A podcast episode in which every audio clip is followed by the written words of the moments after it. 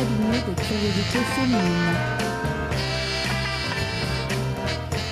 Bonsoir, bonsoir et bienvenue dans le cabinet de curiosité féminine. Nous sommes des femmes et des hommes délicieusement audacieux qui parlons des sexualités avec légèreté et sans tabou, avec humour mais sans vulgarité, avec désir mais sans plus si affinité. Euh, quoique, nous sommes des femmes et des hommes réunis autour de la conviction que la sexualité est un sujet sérieux qu'il faut traiter avec légèreté et inversement.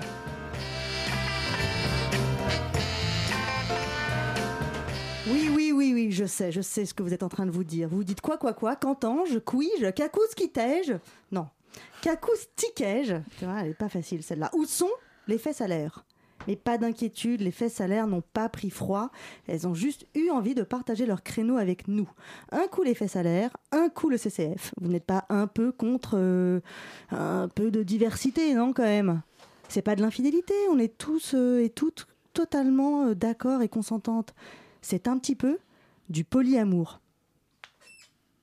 Oh, les bons coups de fouet. Alors ce soir, nous sommes extrêmement heureuses de reprendre le micro, d'autant que nous avons choisi de parler euh, d'un choix. On a choisi de parler d'un choix, mais d'un choix qui n'en est pas un, finalement.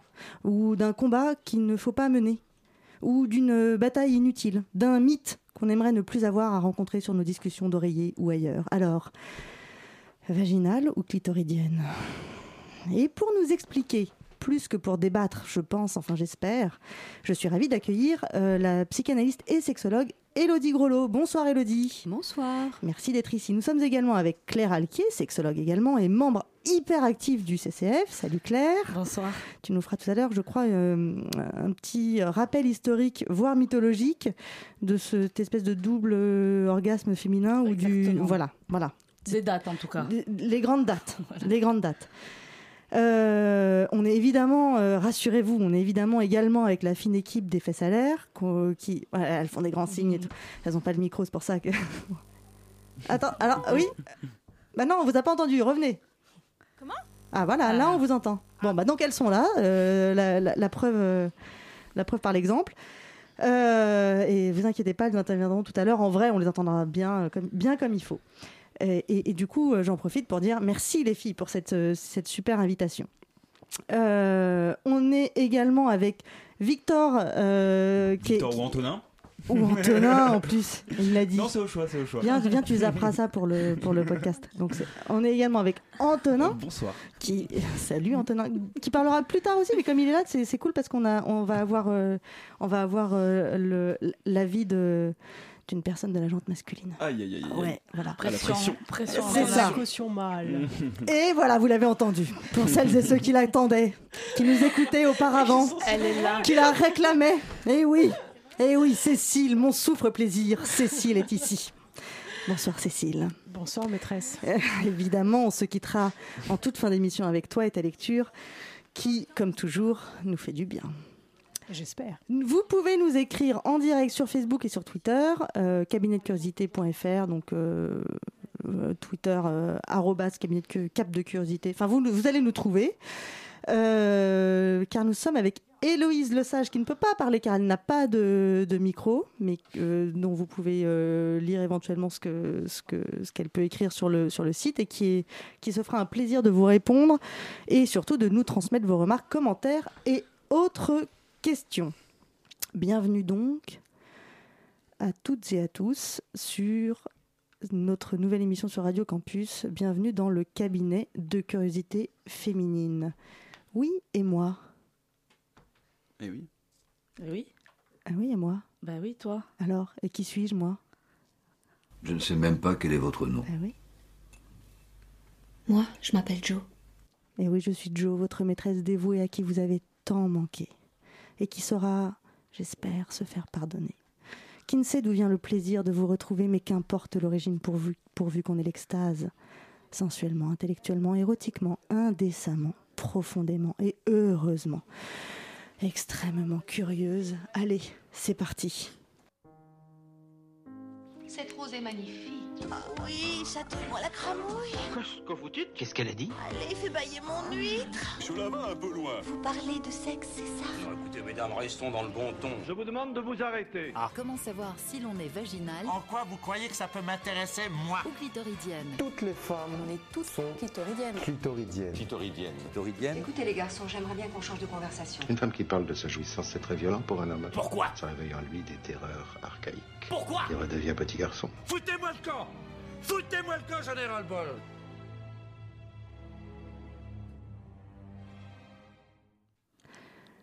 Alors, donc, je suis clitoridienne, je suis clitoridienne, je suis clitoridienne. On comprend tout de suite, par, grâce à cette petite pastille, que finalement, la problématique vaginale ou clitoridienne, c'est surtout le clitoris, j'ai l'impression. Que, hein, je me tourne vers toi, Claire, oui. parce que je, si je ne m'abuse, ta, ta, comment dire, euh, euh, ton rapide tour euh, d'histoire de la question se penche surtout sur, est-ce qu'on pourrait dire, la petite histoire du grand clitoris et non l'inverse. On peut complètement dire ça. Et en effet, moi, j'ai choisi de vous parler du clitoris en quelques dates clés. Et vous allez voir, ça nous donne déjà une bonne idée des nombreux débats et questionnements que ce petit organe a pu provoquer. Donc, si on remonte un peu le temps, en moins 300, Hippocrate avait déjà bien compris que c'était l'organe du plaisir féminin. Et il l'appelait d'ailleurs le serviteur qui invite ses hôtes. À cette époque, on pensait que sans plaisir, la femme ne pouvait pas tomber enceinte. Du coup, le clitoris était considéré comme un facteur de fertilité et l'on préconisait l'orgasme simultané comme condition indispensable à la procréation. La masturbation clitoridienne était donc omniprésente. Et même l'Église en rajoutait, figurez-vous, encourageant à veiller au plaisir des femmes pendant le rapport sexuel. Comme quoi. Époque bénie. Voilà. Même si on connaissait le clitoris depuis longtemps, ce n'est pourtant qu'en 1559 qu'on identifie officiellement euh, le clitoris. Un médecin italien, Matteo Realdo Colombo, s'intéresse à la vulve et déniche, aux surprises, ce clitoris. Il écrira à son sujet qu'il est par excellence le siège du plaisir de la femme et le qualifie d'un organe si joli et tellement utile dans le texte. Vraiment. Hyper médical comme description. Pendant toute cette période, la médecine signale le clitoris sur de nombreux dessins anatomiques. On le voit quand même un petit peu partout. C'est assez euh, euh, accepté et avoué. Donc on aurait pu imaginer qu'on était plutôt avancé sur la question et qu'on était sur la bonne voie. Mais que nenni au XVIIIe siècle, l'horizon du clitoris commence à s'obscurcir. On pense finalement que la théorie de l'orgasme pour procréer n'est pas tellement valable et qu'en plus les orgasmes provoqueraient des maladies. Dans la foulée, Freud, l'ennemi public numéro un du clitoris, invente le concept de l'orgasme vaginal et décrète qu'une femme mature ne doit trouver son plaisir que dans la pénétration. Donc là, la vague d'obscurantisme clitoridien se déferle bien, et en plus de considérer que le clitoris ne sert à rien, eh bien, on vient aussi condamner la masturbation.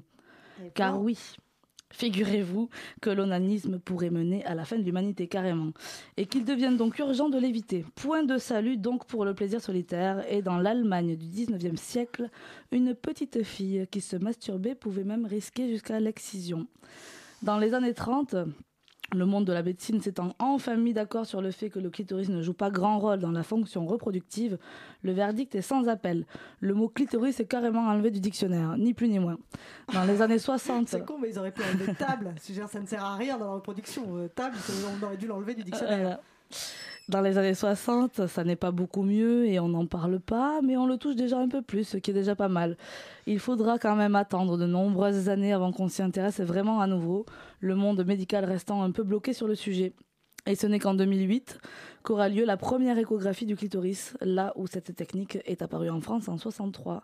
Donc on avait bien la technique, mais on n'avait pas vraiment la curiosité finalement. En 2009, une enquête est réalisée auprès des jeunes par une sexologue. La moitié des jeunes filles de 13-14 ans n'ont pas conscience de posséder un clitoris. Oh et seulement 16% des jeunes, filles et garçons confondus, connaissent sa fonction érogène. Donc vous le voyez, il y a encore de larges perspectives de travail, mais heureusement, il y a plein d'initiatives, plein d'envies, de gens motivés. Donc moi j'avais envie de terminer sur une petite note positive. À la rentrée 2017, c'est tard certes, mais ça a le mérite d'exister. Il y a enfin eu le premier manuel scolaire qui représente entièrement le clitoris. Et oui, c'est vrai, c'est vrai. Ils ont de la chance. Moi je reprendrais bien mes cours de de sciences nat, de bio. C'est SVT, comment, comment on aujourd'hui maintenant On ne sait plus, enfin bon bref. On est trop vieux. Voilà. Allez, et blanc dans les dents. Euh, donc du coup, euh, ça, nous, ça nous donne des petites indications sur pourquoi il y a une opposition en- entre plaisir vaginal et plaisir clitoridien. Euh, est-ce- Peut-être, on- on- est-ce qu'il y a vraiment deux plaisirs différents, Elodie Est-ce que, est-ce que ça existe? Pff, c'est Oh une là vague là, si question. vous Après, ça non, mais c'est- fatiguée direct de cette question, ça en dit long. Non, non, mais ça dépend quel point de vue on prend. Si on va chercher du côté des psychanalystes très théoriques, euh, où il y a aussi une certaine méconnaissance du corps, des sensations. Bah, prenons ou le si point on prend corps, le point alors. de vue du sexologue, où on va parler du plaisir qui est ressenti et comment la femme a investi son corps. Donc, euh, Parce que j'ai l'impression qu'effectivement, euh, Claire vient de nous citer, nous parler de Freud. Alors, moi, je, je- je lis. La transformation de la petite fille en femme est caractérisée principalement par le fait que cette sensibilité, dont le clitoris est le siège, euh, note de la rédaction, se- cette sensibilité se déplace en temps voulu et totalement du clitoris à l'entrée du vagin. Freud a écrit ça dans l'introduction à la psychanalyse en 1922. Aujourd'hui, on sait que c'est totalement faux. Je, je dis pas de bêtises, on sait que c'est faux. Oui, oui, le tout, c'est que, oh, il y a encore des idées qui traînent ainsi, c'est que, effectivement, on partirait du clitoris pour aller vers le vagin pour avoir un, un orgasme et un véritable orgasme. Encore faut-il définir ce qu'est l'orgasme. Est-ce que c'est le point culminant du plaisir et comment le plaisir est vécu par la femme? Et puis, euh, tout ça a été pensé à partir de la perception qu'avaient les hommes. Et donc, la construction de Freud à l'époque, c'était quand même au départ, parce qu'il a évolué avec le temps et ensuite il y a eu la place pour des psychanalystes femmes, mais euh, la construction c'était celle du, de la petite fille face au manque du pénis. Donc euh, c'est ça. Donc, euh, le- clitoris c'était euh, un, un- un pénis atrophié. Oui, oui, c'est et c'était pas là, c'était pas là où devait avoir lieu le plaisir, car euh, c'était c'était la recherche du pénis et la quête du pénis. Donc c'est pas le clitoris en tant que tel qui était pensé. Après, on voit bien comment Marie Bonaparte a résolu la question, c'est qu'elle avait pensé à l'époque qu'il fallait rapprocher le clitoris du vagin, et donc elle a subi multiples opérations pour avoir l'orgasme escompté, ce qui n'est jamais arrivé parce que c'était pas cette La pauvre. possibilité-là. Mais il y a encore des idées con. qui traînent sur euh, ce qui pour- la connexion qui pourrait se faire. Après, quand on a une meilleure connaissance anatomique de ce qu'est le clitoris, on commence un peu à, à comprendre les choses parce qu'on a un corps caverneux autour du vagin qui, en fait, dont l'aboutissement est le, est le clitoris. Il faudrait quasiment faire un dessin. Ah, oui, alors euh, à la radio c'est un, tout petit peu difficile, mais euh, oui Claire, so- où est-ce que tu as mis ton, ton clitoris en, en Je, je 3D crois que Dans la pièce à côté, mais je vais aller de- chercher. De mettre un clitoris en 3D sur euh, Facebook. Ah super, bah, mettez-vous direct sur. Facebook. Sur Facebook, on- on vous a- avez un clitoris. Ouais. Enfin, si vous ne l'avez jamais vu, c'est maintenant. Il est sur Facebook. Profitez-en. En revanche, ne, ne tripotez pas votre écran, ça ne fera rien. Euh, on m'a pas, la, la- la technologie ne, ne permet pas encore ça. Mais bientôt, certainement. Voilà, je ne sais plus où j'en suis. Je suis déjà perdue. Euh, par- je crois qu'on parlait du clitoris. Ouais, c'est ça. Du, du moment où on découvre que le clitoris, en fait, n'est pas juste un petit bouton, mais, Mais c'est- un- c'est un c'est truc incroyable parce qu'on l'a- de- on l'a découvert extrêmement tard. Mon petit souffre-plaisir. Ah, tu veux que je te dise euh, En 1998. Bing, j'ai bon ou pas Non, c'est pas ça. Non, mais c'est- tu trouves pas ça incroyable qu'on l'ait découvert, Si, si, c'est- qu'on l'ait découvert si tard? Incroyable. Mais, mais qu'est-ce qu'ils faisaient avant les chercheurs Mais est-ce que toi, quand tu étais petite fille, Eh ben, ado, est-ce que tu, est-ce que tu, tu imaginais Parce que moi, je vais, je vais vous dire les choses simplement. hein. Moi, je pensais que le, moment où j'ai compris qu'il y avait un clitoris, je ne ne m'en souviens pas. Je ne sais pas quand est-ce que c'était. Mais ce qui est sûr, c'est que pour moi, je pensais que c'était juste un petit bouton externe. Mais moi, je me suis posé la question quand euh, Claire, tu parlais de la jeune fille qui se, qui se masturbait. Je, je crois. J'ai pas l'impression que quand j'ai commencé à me masturber, je savais que j'avais un clitoris. Je suis pas sûre de ça. Moi Oui, non tu- plus, je crois. tu- Je crois que j'avais compris sans où ça- savoir, euh, ouais. j'ai compris où ça faisait du bien, mais je suis pas sûre que j'avais euh, Identifié. Identifié, ouais. identifié le fait que euh, j'avais un clitoris. Je crois que personne me l'avait dit en fait. Et probablement pas identifié en plus qu'effectivement il y avait une partie Ah oui, externe. Alors toute là, petite. Mais ça, mais ça, Là moi, où il y avait une partie mais alors, interne beaucoup plus je le sais grande. depuis pas si longtemps que ça en réalité. Hmm. Alors que tu es une femme euh, tellement intelligente. tu- C'est fou. Voilà, voilà. Elle l'a pas volé celui-là. Euh, mais puisque tu es là, Antonin, j'ai j'ai envie de me tourner vers toi. Oui. Est-ce que tu te souviens de- du moment où tu as appris, peut-être c'était à l'instant, Non, non. n'était- Mais c'était finalement assez tard. hein. Euh, je pense que comme tous les garçons, on est euh, élevé avec euh, cette image de pénétration égale plaisir. Et le clitoris, finalement, c'est un peu l'inconnu. Je me souviens en particulier du film South Park, dans lequel il y a un clitoris géant qui apparaît Ouais. et tous les personnages sont un peu omnibulés par ça. Et à l'époque, je me souviens d'avoir demandé à mon père ce que c'était. Il m'avait pas répondu. Trop gêné. Donc finalement, c'est assez, assez ou compliqué. qu'il ne le savait pas bien. J'espère que c'est pas ça, mais Euh, peut-être. J'ignore, j'ignore. euh, Pensez à maman. C'est ça, c'est ça. Bon, bref. Donc, euh, donc il y a quand même une opposition, mais pour bien comprendre, parce que parce que c'est quand même pas très pas très évident. Est-ce que il y a effectivement euh, deux types de plaisirs qui s'opposent? Est-ce qu'il y a un plaisir qu'on peut apprendre ou est-ce que comme je crois le comprendre, euh, le clitoris, comme on ne le connaissait pas bien jusque-là, euh, prend en fait beaucoup plus de place que ce qu'on imaginait et de toute façon intervient dans euh, le plaisir féminin et auquel cas qui peut se déclencher de, plein de manières différentes. En réalité, je, pense, ne pas trop m'avancer en disant qu'une femme peut parfaitement avoir un orgasme par une pénétration anale. Donc on va pas lui expliquer qu'elle a un orgasme anal, un orgasme vaginal, un orgasme ceci, un orgasme cela. Est-ce que est- est-ce que c'est vraiment différents orgasmes ou est-ce que est-ce que de toute façon il y a, il y a quelque chose de, commun à, tout, à tous ces plaisirs? Euh, le tout, c'est que quand on regarde, on a une typologie, on a un orgasme clitoridien qui serait un orgasme électrique, très local, très aigu, avec une sensation extrêmement intense, qui pourrait appeler ensuite, selon certains sexologues, euh, un, un désir euh, vaginal.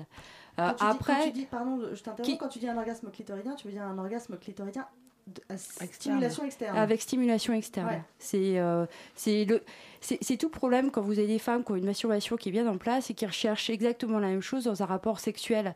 C'est mais le problème c'est d'arriver à gérer la montée de son excitation sexuelle et quand on est à deux, euh, on s'y retrouve pas forcément toujours. Et puis le clitoris sera pas forcément En stimulé gros- de la en même gros, manière. C'est bien plus simple de se procurer un, un orgasme toute seule par une stimulation externe du clitoris. Pour autant. euh, Pour pas mal de femmes, ouais. euh, Pour pas mal de femmes, oui, bien sûr, ok, très bien, tu as raison. Euh, pour autant, ce que tu es en train de dire, c'est que euh, faut pas, euh, faut pas rejeter un plaisir qui pourrait être déclenché par une pénétration vaginale. Oui, mais de toute façon, mais Sans pour autant opposer les deux, les deux. Il n'y a pas d'opposition. on est bien Non, il a pas de... c'est bien le problème parce que pour moi c'est un ensemble. Le tout c'est qu'il y a une multitude de stimuli euh, qui peuvent être même psychiques. Donc euh, le toucher, le fantasme, euh, le toucher du clitoris, euh, la, la pression au niveau vaginal. Après il y a un autre type de plaisir où il pourrait y avoir une intensité du plaisir qui sera assimilée à un orgasme, mais qui serait sur quelque chose de beaucoup plus diffus et qui retomberait moins. C'est-à-dire qu'il y a un sentiment qui fait qu'au au cours de la pénétration, vous pouvez avoir quelque chose de très intense, mais qui ne sera pas la même chose que ce que vous ressentez au niveau du clitoris. Est-ce qu'on est obligé de l'opposer? C'est vous avez des femmes qui ont beaucoup beaucoup de plaisir et qui ont des compagnons qui disent mais tu n'as pas d'orgasme. Elles disent mais moi je suis très très bien. Et après à la fin du rapport sexuel elles se sentent bien. Il y a un relâchement, des tensions érotiques. Donc il y a eu orgasme. Après est-ce qu'on est obligé de le penser et de le normer? Absolument pas. Ça, je- trouve ça un- intéressant. Le, euh, j'ai vécu un peu ça. Profitez-en, il est 22h50, profitez-en, euh, non, mais je suis sûre qu'il y a plein de filles qui vont se reconnaître. C'est pour ça que je le raconte. Du, de- du mec avec qui tu couches qui te dit Mais tu peux pas avoir un orgasme sans qu'on te touche le clitoris de manière externe, juste. Et comme si le, fait d'avoir un orgasme avec juste une, pénétration euh, vaginale sans stimulation clitoridienne était un, un saint graal de l'homme qui te donne un orgasme et tout ça. Euh, Juste qu'on, je trouve que c'est étonnant ce- cette volonté souvent du partenaire masculin de donner un orgasme euh, uniquement par pénétration et, et sans toucher le, le- le petit bouton externe du clitoris. Oui, presque ils le prennent pas très bien. Ouais. Si, euh, Si tu dis, allez, vas-y. Ou si toi-même, si tu- tu dis, qu'est-ce que tu as à faire Je me permets de- d'ajouter un peu de sel dans tout, dans, Ouais. dans tout ça. Et le- c'est- Voilà, c'est comme. Bah, c'est comme quelqu'un qui, qui a décidé de cuisiner, tu peux pas passer derrière en disant tu peux pas rajouter un truc. Tu peux pas rajouter Ouais, oui, mais là on cuisine à deux, mon grand. Mais parce qu'on dissocie l'intérieur et l'extérieur, là où, en fait, ce qui est quand même hyper intéressant, Et justement, moi, je conseillerais à tout le monde d'aller regarder cette échographie clitoridienne de Odile Odile Buisson. Buisson, où on voit pendant la pénétration, donc dans l'échographie, on voit vraiment le sexe qui pénètre Ouais. l'organe génital féminin, et on voit que tout le clitoris est en mouvement et en réaction à cette pénétration. Donc arrêtons de considérer que euh, déjà le clitoris se limite effectivement au gland, au petit capuchon, à ce qui, au petit Ouais, bouton c'est- de rose, bref, on peut l'appeler hyper comme on veut. grand. Voilà, ça fait quand même 10 cm au moins. Alors, voilà. si seulement vous pouviez voir. Non, mais il est- C'est pas très radiophonique, mais au moins vous voyez. Il est tellement beau, Il j'adore. est mignon, ouais. Il est et, puis trop ça se, mignon. et puis ça se gonfle. Ça se gonfle, ça bouge, ça épouse la forme. Enfin voilà, le- la- la- ça aspire presque la, la pénétration. On voit les mouvements de va-et-vient du pénis à l'intérieur Mhm. euh, du vagin et le clitoris qui vraiment qui évolue comme s'il volait comme un petit oiseau. C'est un peu comme une pieuvre. Mais oui, ça fait très, c'est assez tentaculaire, c'est vrai, il y a un petit côté un peu comme ça. Donc arrêtons de considérer que ce qui se passe à l'intérieur ne touche pas l'extérieur et inversement. En fait, Est-ce que, est-ce est d'une certaine manière, déjà tout le monde est li- est lié, mais est-ce qu'on peut, on peut imaginer que, euh, oui, bien sûr, cette petite partie euh, externe, euh, elle, elle est hypersensible et du coup, on, on- peut-être qu'on l'apprivoise entre guillemets plus facilement, puisque majorité, la grande majorité des femmes euh, atteignent du plaisir par cette stimulation-là, mais que simplement, euh, il suffit d'apprivoiser euh, autre type de, de- de stimulation et de sensation, et que ça reste euh, un, un ensemble très cohérent. Oui,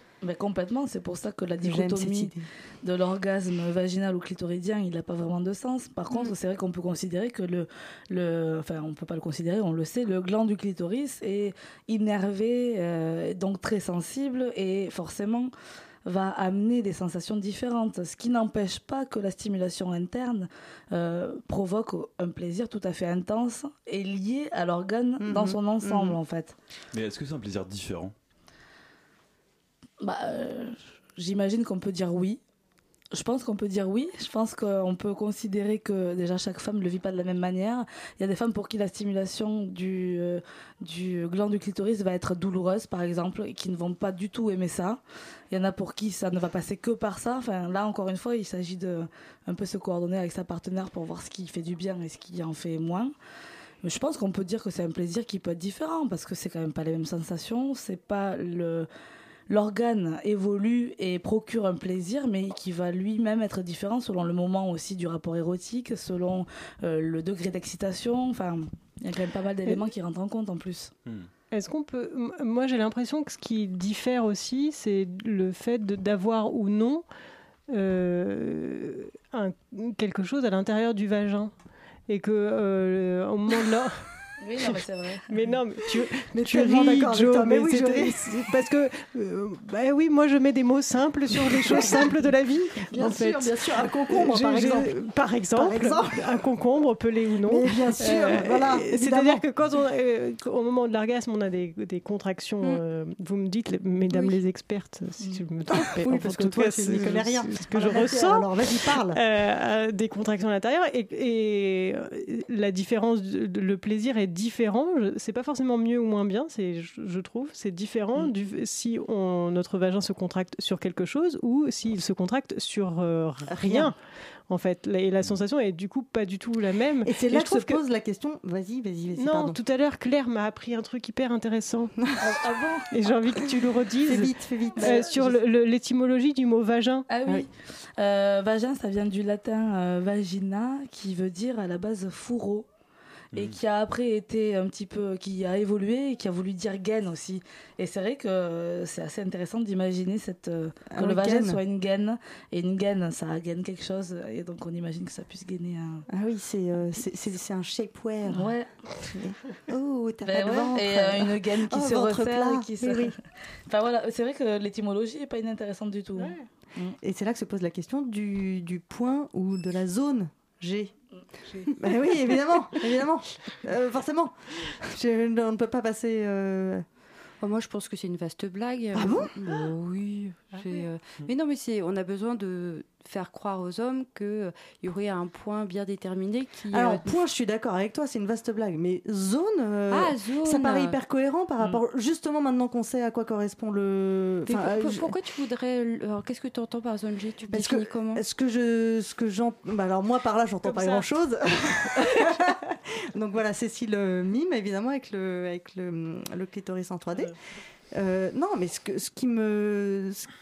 Bah, alors peut-être que je me trompe, mais j'imagine que ce que signifie cette expression est précisément le fait de réussir à stimuler le clitoris de l'intérieur. Oui, mais en fait, ça dépend comment la, la femme investit son corps. Par exemple, pour certaines Ah oui. femmes, le clitoris, comme il n'existe pas, même s'il est extrêmement énervé, il ne sera pas source de plaisir. Donc il n'y aura pas, il y aura Mais pas il peut l'être, il peut l'être. Oui, mais Il même peut le devenir. Oui, mais ça, ça implique un apprentissage. C'est le grand credo des sexologues. Il faut-il encore euh, que là-haut, au niveau euh, fantasmatique, Ah oui. où il y a une excitation ou quelque chose qui soit permis, mais si cet endroit-là n'est pas investi, si l'intérieur n'est pas investi, je suis pas sûre qu'il soit lieu de, de ce que ce que j'entends dans ce que tu dis, c'est détendons-nous, c'est pas grave. Si vous n'êtes pas, euh, s'il n'y a pas un souci pour vous à ne pas avoir investi cet endroit-là, euh, Oui, parce que vous problème- prenez pas la tête pour l'investir. Oui, parce ça que, tu tout d'un coup, la sexualité se fait dans lâcher prise, dans l'abandon, dans les sensations. Si on commence à déterminer qu'il y a des zones qui seraient source d'un grand plaisir, ça devient un dictat pour la femme. Maintenant, les femmes consultent parce qu'elles n'ont pas d'orgasme selon leur partenaire. Elles disent Oh là Moi, je suis bien, je suis pas en souffrance, j'ai beaucoup de plaisir, mais euh, j'ai pas. J'ai pas ce qu'on vous demande ou ce qu'on pourrait euh, représenter dans un film porno, par exemple. Ah ouais, ça, euh, oui. Alors ça, C'est c'est pour ça que je, suis- je réagis un peu. euh, j'entends très bien. Après, c'est pas inintéressant de savoir oui, oui, oui, l'étendue bien des sûr, possibles. Bien sûr. C'est pas tant, c'est pas tant pour nous, c'est pour Antonin qui veut savoir. tu comprends Et Il est pas, il est pas là pour rien. C'est comme où est Charlie C'est Ah ouais, Où c'est est le point G L'idée de considérer que le point G fait la taille d'une pièce de 2 euros qui se situe entre 2 et Non, 3 alors voilà, ça, euh, non. vers- Bon, voilà. Ça, on est d'accord. Avez-vous géolocalisé votre point G? C'est ça, c'est ça. Donc on on ne joue achète pas au du GPS. botox, quoi. Ah non, mais C'est ça. vrai. Ah oui, alors j'ai lu ça. terrible. De l'acide hyaluronique euh, Oui. qu'on injecte dans le point G pour le faire gonfler pour qu'il ait plus de plaisir. Plus effarée par ça. Voilà, donc ça, ça nous a fait peur. Et euh, là, du coup, je, je ne suis pas, je ne suis pas tout à fait tranquille. Donc, je vous propose une petite pause musicale.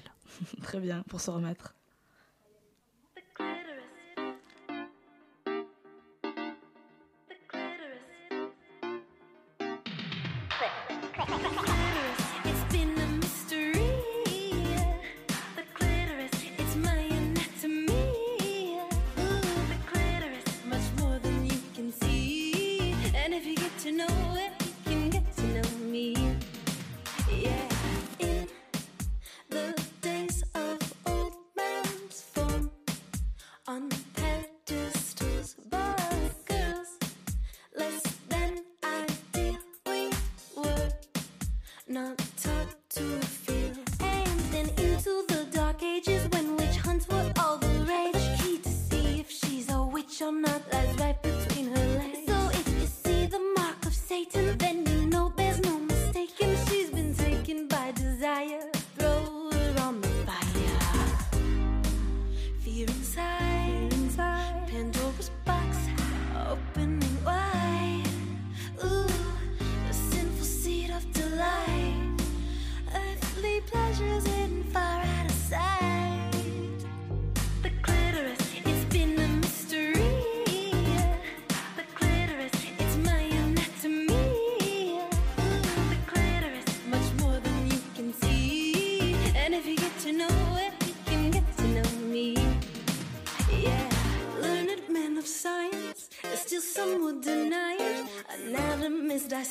weren't enough for them to buy it. The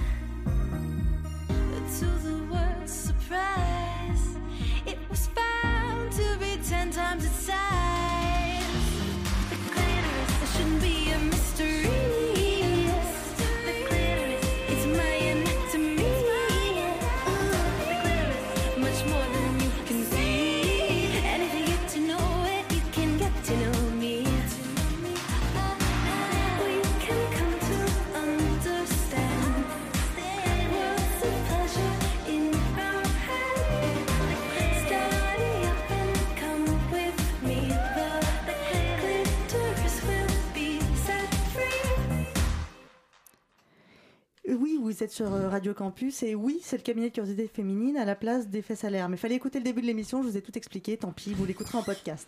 Nous parlons de cette espèce de, euh, de contradiction qui ne devrait pas être euh, entre euh, vaginale ou clitoridienne. Euh, vaginale ou clitoridienne, ça, ça raconte finalement toute la, tout ce qui ce, qui paraît être la complexité du plaisir féminin, mais est-il aussi complexe? Il y a un endroit euh, qui est très commun, qui est la télévision. On a à peu près tous une télé chez nous. Et euh, finalement, la télé et les séries télé nous, nous disent pas mal ce qui se passe euh, dans, nos, dans notre société, dans nos vies. Dans nos lits. Dans- et dans nos lits, absolument. Et Antonin, tu t'es un peu penché sur la question, sur Mhm. quelle était la représentation euh, de cette dichotomie. Et finalement, jusqu'à la fin des années 90, c'est simple, on ne parle pas du Non. tout euh, ni clito, ni, ni clitoris, ni vagin. Le plaisir féminin était absent ou presque totalement de la télévision. si Ouais, que, ce soit sur les, que ce soit sur les écrans américains ou français jusqu'à la fin des années 90, les personnages féminins peuvent avoir des relations sexuelles, une libido, mais ça se résume généralement à une étoile de mer passive. Leur jouissance n'est pas montrée à l'écran, et si elles font l'amour, c'est uniquement pour expliciter l'intimité qu'elles partagent avec leur partenaire euh, masculin. Une série symbolise euh, parfaitement ce conservatisme. Vous connaissez Ah, Dawson. Ah, voilà, tout le monde reconnaît. Ouais, bah sauf que Dawson, c'est un peu conservateur. hein. Alors cette série, donc que tout le monde connaît, eh oui, un peu beaucoup, un peu beaucoup. Euh, diffusée à partir de 98, donc euh, tout le monde le sait, hein, des adolescents bourrés d'hormones, de la sexualité en veux-tu, en voilà. Mais attention, dans Dawson, on a d'un côté la fille vierge, pure, saine, prude, la sainte nitouche, Joey, euh, jouée par euh, Katie Holmes. Attention, hein, Joey, hein, pas Joey. Joe. Non, oui, comprenez ne pas confondre. S'il vous plaît. Et euh, de l'autre côté, on a la séductrice, la putain, considérée comme dangereuse, c'est Michelle Williams. eh oui. Jen, Bah oui, c'est ça, bien joué. Même et à, euh, à qui euh, forcément il va arriver des malheurs parce que elle a le, Elle est un peu vilaine. elle est un peu vilaine. Même schéma euh, très manichéen dans les séries françaises. hein, Julie Lescaut, parlons-en de Julie. C'est une femme responsable, mais à chaque fois qu'elle a une aventure, eh bien, ça fout le bazar dans sa vie professionnelle. Bah, tu m'étonnes. Je pensais pas qu'un jour on parlerait de Julie Lescaut. Comme quoi, hein, Curiosité. comme quoi. Tout Merci arrive. Antonin. Et, et- et Euh, du coup, même quand on commence à parler ouvertement du plaisir féminin dans les séries, c'est pour mieux souligner donc son côté mystérieux finalement. Une scène emblématique dans Friends, saison 4, épisode. Ah ouais Ça fait plaisir, hein Ouais, je fais plaisir à tout le monde. Ah bah carrément. Donc euh, saison 4 épisode 11 les fans s'en souviennent encore de cet épisode quand Monica explique à Chandler Mais quelles sûr. sont euh, les 7 zones érogènes de la femme. Monica énonce dans quel ordre ces zones doivent être simulées de 1 à 7. Seven. Voilà. Donc, on devine que la zone euh, 7, la zone 7, c'est le clitoris. Mais Monica ne, ne nomme pas ces, ces zones mystères. On, on la voit dessiner un corps qu'elle montre à Chandler, mais son dessin n'apparaît jamais à l'écran. Donc euh, finalement, le téléspectateur n'en saura jamais plus. hein. C'est un gros moment euh, d'ob- d'obscurantisme à la télévision. Il faut- Frustration extrême. il Eh faut- oui. ouais, mais il faut dire que euh, la censure américaine ne plaisante pas avec la sexualité. Ouais, là-bas, compliqué de parler de sexe hein, sur les chaînes euh, grand public. C'est quand même un pays où les femmes gardent leur soutien-gorge pendant les scènes les plus chaudes, on le rappelle. Mais Oui, mais Claire aussi. Mais tous les organes ne se valent pas à la télévision américaine, c'est assez significatif. Pas de problème pour dire pénis à la télé américaine, mais vagin, dans certains cas, peut être considéré comme indécent et le mot clitoris, quant à lui, est carrément bipé, interdit, censuré par la Commission fédérale des communications. Évidemment, difficile de parler d'un sujet sans pouvoir le nommer, et pour s'affranchir de la censure et des lobbies religieux, il faut zapper sur les chaînes câblées. Et là, en revanche, on trouve quand même une liberté de ton qu'on aimerait bien connaître en France. La chaîne HBO, dont on reconnaît le générique Ah avec, oui, une, ah euh, avec une série Ça, révolutionnaire. Ouais, ça fait plaisir. Ta, ta, ta, ta, ta. Non, c'est pas ça Et ouais, on Eh est presque une série révolutionnaire diffusée dès 1998, c'est Sex and the City. Bien sûr Une série euh, révolutionnaire articulée autour de la vie sexuelle de quatre trentenaires new-yorkaises. Une vraie avancée quand même, faut le dire, pour la représentation Mais du alors que tu le plaisir revois féminin. aujourd'hui Pardon, vas-y. Alors que Tu le revois aujourd'hui Et ben voilà, on le revoit aujourd'hui, on se dit que finalement c'est assez euh, dépassé euh, les messages qui sont diffusés dans cette Ah. Série. On est d'accord? Ah, mais carrément, c'est incroyable même. Euh, les femmes se masturbent, donc avancer oui, mais il y a une même. limite parce qu'elles le font par dépit en attendant le prince charmant qui n'est jamais bien loin. Deuxième déclic à la télé américaine, un peu plus récent, en 2013 sur la chaîne Showtime avec le magistral Masters of Sex. Je sais pas si vous l'avez vu, c'est un peu plus confidentiel. Ouais, évidemment. si, quand même. Oh, pardon, je m'adresse à des spécialistes. Bill Masters et Virginia Johnson, les deux personnages principaux de la série, ont vraiment existé, deux scientifiques américains, en fait, dans les années 70. Leurs travaux ont permis de réfuter les théories freudiennes, on en a parlé tout à l'heure, qui distinguaient euh, deux orgasmes féminins, l'orgasme clitoridien et l'orgasme vaginal. Et donc, forcément, selon Freud, l'orgasme vaginal est euh, plus intense.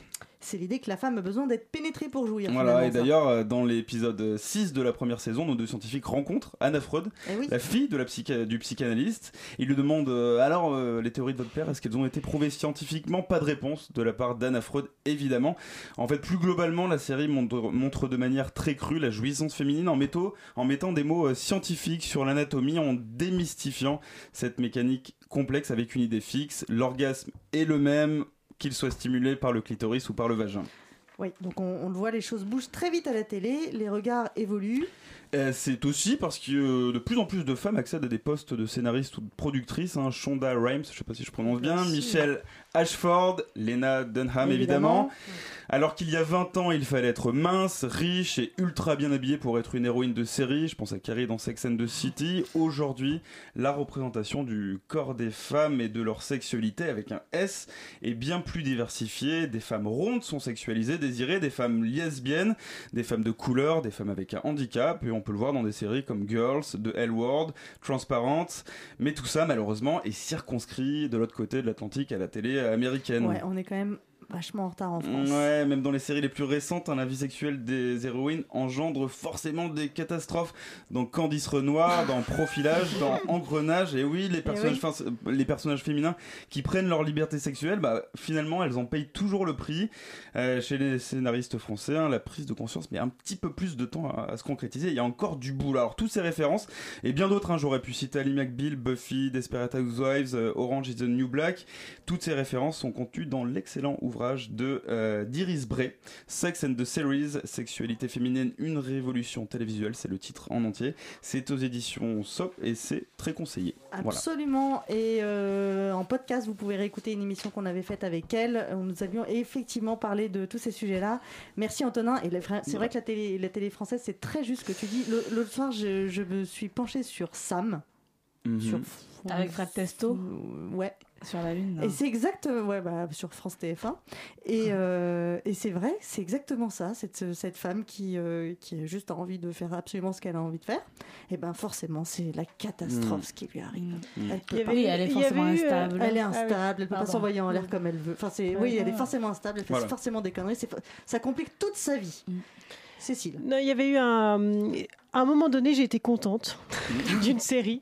Euh, C'était 10% sur France 2 la première saison parce qu'il y, a un- d'accord. il y a un personnage féminin qui est, qui, a- qui est homosexuel et c'était pas le sujet. Ouais. Ça faisait partie de l'environnement euh, normalisé euh, de, de la série. Sauf que patatras, à, à la saison 2, ils se sont vautrés. Mais complètement. Mais alors, ils- ils on veut pas spoiler, mais enfin quand même. oh, bah, c'est quand même, c'est saison 2, épisode 1, Ouais, ça y est, c'est passé. Mais ils l'ont fait fauter avec un homme. Ah, Voilà, donc- donc parce qu'elle forcément- revient sur le droit chemin. Mais voilà. Oh là là, c'est Franchement, terrible. inutile. Alors qu'ils avaient vraiment bien, géré. Ouais. Mais ah, ils sont sortis du droit chemin. Bon, on parle, euh, on parle de cette, euh, cette opposition qui, qui n'en est pas entre euh, un plaisir vaginal et un plaisir cli- clitoridien. C'est curieux, pourquoi est-ce qu'on demande euh, aux femmes euh, d'où vient leur plaisir Finalement, on ne demande pas aux hommes d'où vient leur plaisir. On leur dit pas... euh, Pour oui, les mais- maîtriser, pour être assurés, les hommes sont très inquiets, c'est terrifiés voire parfois. Ouais. Donc euh, le clitoris c'est terrible, c'est avoir du plaisir sans eux. On leur pose pas la question de ce qu'ils font eux, mais euh, là c'est il serait pas indispensable. Mais, euh, je- ouais, Cécile? Non, je trouve que c'est, enfin, c'est un vrai. Il y a un- quelque part, c'est un enjeu qui dépasse la sexualité. C'est euh, l'idée aussi de, de déposséder les femmes euh, quelque part de leur euh, propre plaisir et de leur euh, sexualité, qu'elles ne soient pas complètement maîtresses de leur plaisir. Est-ce que c'est parce que le, le clitoris est le seul organe qui serait euh, dévolu au plaisir que euh, qu'il euh, Tu veux dire, ils sont jaloux? Bah, je sais pas. Je me dis, est-ce que c'est pas ce truc-là qui questionne finalement et qui fait que on n'a pas de prise là-dessus, personne ne peut vraiment en avoir, enfin, ne devrait en avoir en tout cas. C'est le seul organe dont on parle en disant qu'il n'a qu'une seule fonction, c'est celle du plaisir. Donc, est-ce que c'est pas ça qui fait peur, qui Peut-être. Moi, Je- ce qui, ce qui m'ennuie, c'est que, que ça semble complex- complexifier euh, le plaisir féminin, qui franchement n'a pas besoin de ça. Non, c'est sûr. non, mais, euh, voilà. Et, euh, et, et puis, euh, je suis pas certaine qu'il soit si compliqué que ça, le plaisir féminin. En tout cas, comparé au plaisir masculin, en réalité, je, je- ça- il est différent, mais il est Mm. pas. J'ai pas l'impression qu'il faille le, le complexifier à ce point-là. Donc, cette, cette espèce de dichotomie. En revanche, je, je, je- je reviens sur ce que tu disais, Elodie, qui est, euh, qui est intéressant. Euh, Toi, tu as vraiment un discours de dire euh, ça suffit de, d'expliquer que là, et on devrait ressentir du plaisir, là, on devrait ceci, là, on devrait cela. Vivez ce que vous avez à vivre et c'est déjà c'est un peu ce que ce que tu Oui, bien sûr, il n'y a pas un chemin déterminé. Euh, on dit bien en sexologie que finalement c'est l'apprentissage qui fait qu'on accède au plaisir. Bah, expérimentez les filles, cherchez et restez pas à l'endroit de ce que peuvent penser les hommes de ce qu'est notre plaisir. C'est très très très enfermant. Et est-ce que, les, est-ce que les filles doivent euh, demander aux hommes, expliquer aux hommes, dire aux hommes? Je, je te lis un, un témoignage, parce qu'on a fait un petit peu des appels à témoignages avant l'émission. D'ailleurs, si jamais vous êtes en train d'écouter cette émission et que vous avez envie de nous envoyer des témoignages, des commentaires, des remarques, quoi que ce soit, sur Facebook, sur Twitter, allez-y, foncez, parce, que, euh, parce qu'on a Héloïse qui nous transmettra et ça nous fera euh, en plus euh, hyper plaisir. Et je ne dis pas d'où, viendra le plaisir, après tout, on s'en fout. Bref, je vous lis un, un des témoignages qu'on a reçus. J'ai 35 ans et encore aujourd'hui, je dois expliquer pratiquement à chaque fois. Oui, c'est seulement à travers la stimulation du clitoris que j'arrive à l'orgasme après un certain temps, avec un mouvement rythmique, avec une certaine intensité. Mon clitoris est fait est en fait comme mon gland, je mets des guillemets, enfin la personne met des guillemets, si tu t'arrêtes de le stimuler, bah, ça marche pas au niveau orgasme. Fin de citation. Et elle continue en disant Et encore aujourd'hui, je me sens obligée de me justifier. Ouais, c'est vrai, je suis compliquée, je le sais. Et après, je me sens coupable de m'être justifiée. Le- la suite du, du témoignage est assez marrant parce qu'elle dit Et en même temps, eh ben, euh, j'ai eu des hommes qui euh, m'ont expliqué qu'ils avaient eux-mêmes euh, rencontré des femmes qui leur avaient expliqué ça. Et, euh, et du coup, pour elle, c'était super. Et elle dit Merci à ces femmes de prendre le temps. Ça nous aide toutes. Donc.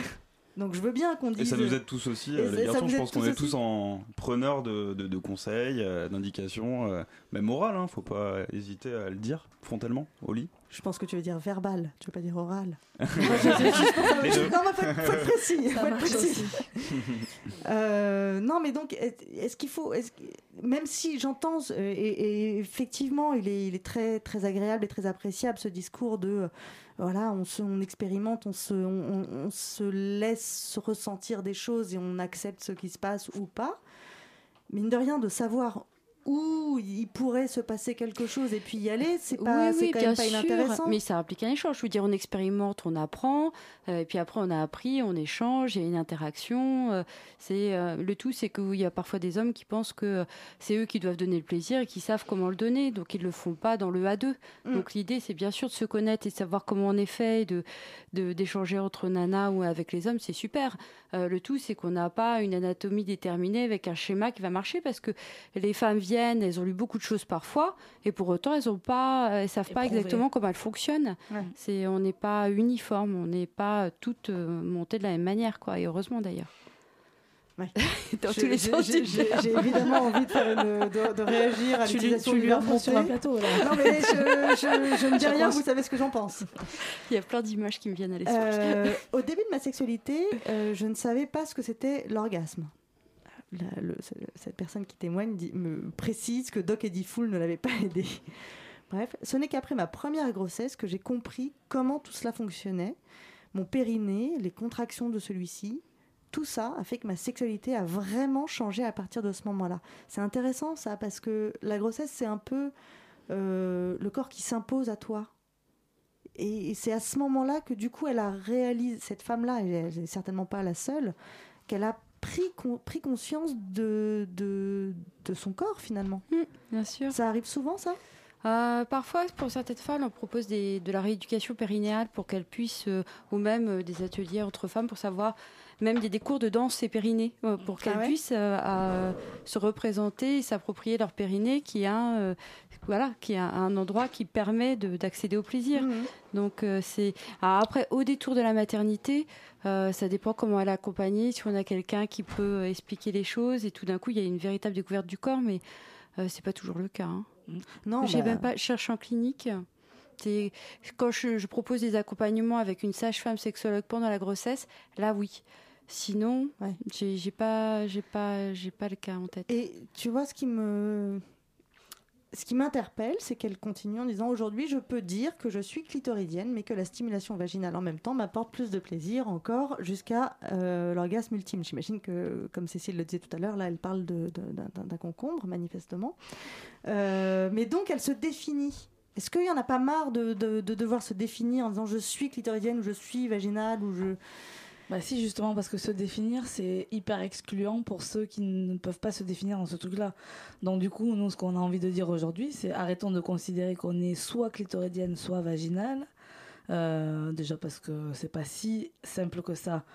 Déjà de vivre un orgasme et de savoir. euh, non, mais, attends, mais déjà, plaisir, déjà si, on peut, si on a un orgasme par une pénétration vaginale, ça veut pas nécessairement dire. Enfin, ça veut. Mais ça veut non, pas dire, que- comme ça veut pas dire. Comme de toute façon, le clitoris euh, est intervenu dans l'affaire. C'est euh, ça ce n'a qu'on pas de sens de c'est ce qu'on que- explique depuis le début. Arrêtons avec cette dichotomie un petit peu basique et primaire et considérons que euh, le clitoris stimulé à l'extérieur ou à l'intérieur fait partie de l'équation érotique et euh, procure du plaisir, voire des orgasmes dans le meilleur des cas.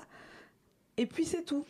En revanche, euh, dans, dans, le, dans, dans l'histoire du combat féministe, il y a eu quand même une, un, moment, je me tourne vers toi Cécile, parce que ça te tenait à cœur qu'on en parle et tu as tout à fait raison, il y a eu quand même un moment où du coup, il y avait une espèce de rejet euh, du vagin, considérant non, non, mais les femmes c'est le clitoris.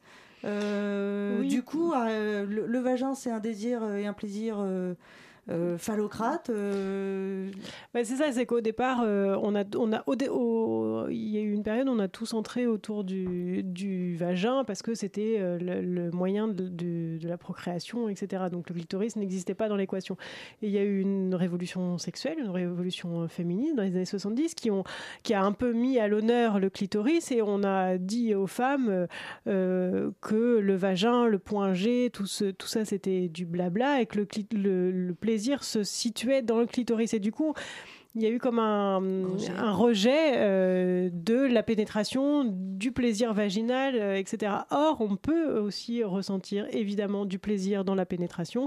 Maintenant qu'on sait que le clitoris euh, donc intervient aussi dans le dans le plaisir vaginal ou en- du moins dans, la- dans le plaisir lié à la pénétration vaginale, on sait que tout ça est lié et que ces combats de qui De chapelle, quoi. ouais, de Mm. chapelle où on dit voilà si tu as du plaisir euh, vaginal c'est euh, le patriarcat qui t'a dit de faire ça etc enfin bon, il y a au bout d'un moment et c'est pour ça que je disais aussi que c'est politique en fait tout ça parce que ça euh, ça il y a une dimension politique effectivement. oui, et c'est, je trouve ça incroyable que le, que le, le sexe de la femme cristallise à ce point des combats euh, politiques euh, et euh, féministes. euh, et voilà. Tu, tu, tu veux Oui, j'avais en, en cherchant un peu ce que pouvait se dire sur Internet, je suis tombée sur une page libertaire et il y avait euh, 4-5 pages sur euh, la question de l'orgasme vaginal clitoridien avec toute une idée de ce qu'était la femme, de sa posture, de sa position. C'était, ça se déroulait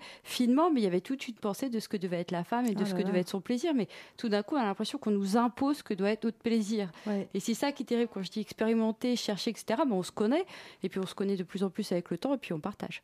cette dimension euh, malheureusement euh, politique et euh, est imposée à la femme ce qu'elle doit être, ce qu'elle doit ressentir et comment elle doit se comporter, poussée à l'extrême, euh, on ne pouvait pas faire l'impasse puisqu'on parle de, de, de plaisir vaginal et clitoridien.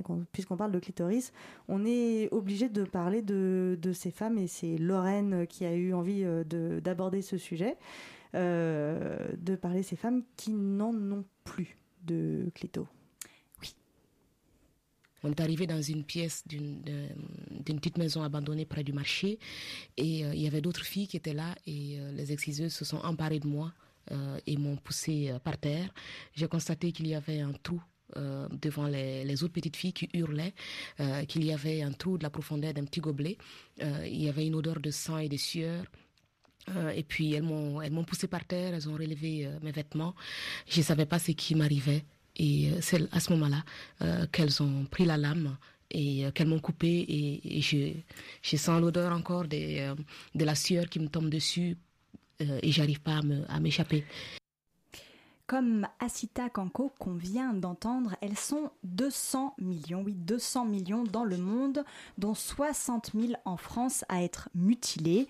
Excisées, on dit, hein, une pratique ancestrale paraît-il, puisque donc par exemple chez les Dogons du Mali, l'âme mâle loge dans le clitoris de la femme et pour l'homme c'est l'âme femelle qui loge dans le prépuce.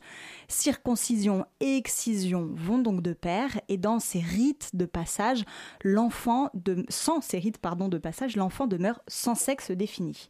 Donc quitter, couper le clitoris, et ben ça permet à la femme d'accéder à la féminité. Enfin, sauf s'il s'agit d'une mutilation qui peut avoir de graves conséquences pour la santé des femmes et qui limite énormément euh, leur euh, plaisir sexuel. Oui, d'ailleurs, j'ai rencontré euh, plusieurs femmes qui se sont faites exciser et un mot revient à chaque fois, ne pas se sentir entière. Et pour retrouver leur intégralité, leur identité, même il existe aujourd'hui la chirurgie réparatrice clitoridienne. Alors ça semble compliqué comme terme, mais c'est en fait un acte simple et coûteux. On écoute le docteur Pierre Foldès nous l'expliquer. On va prendre les zones qui ont été abîmées, on va les enlever très délicatement, reconstituer les éléments vitaux de ce clitoris, ses nerfs, ses vaisseaux, et le remettre à sa place. On n'a pas à le tirer ni à aller chercher quelque chose. Il en reste suffisamment et on le reconstitue. On reconstitue au passage les petites lèvres aussi qui sont presque toujours euh, blessées. Et s'il y a des gestes additionnels à faire sur le périnée, ce qui est souvent le cas, on le fait aussi. Donc c'est une reconstitution complète de la vulve.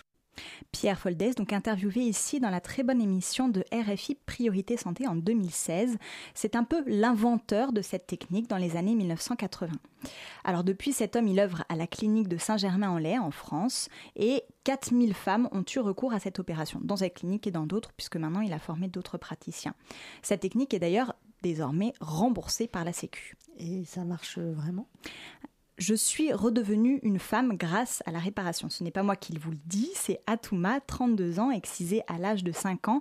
Je l'ai rencontrée il y a 3 ans, juste après son opération, et cette parole m'a marquée. Je suis redevenue femme grâce à la réparation. C'est des mots, euh, voilà.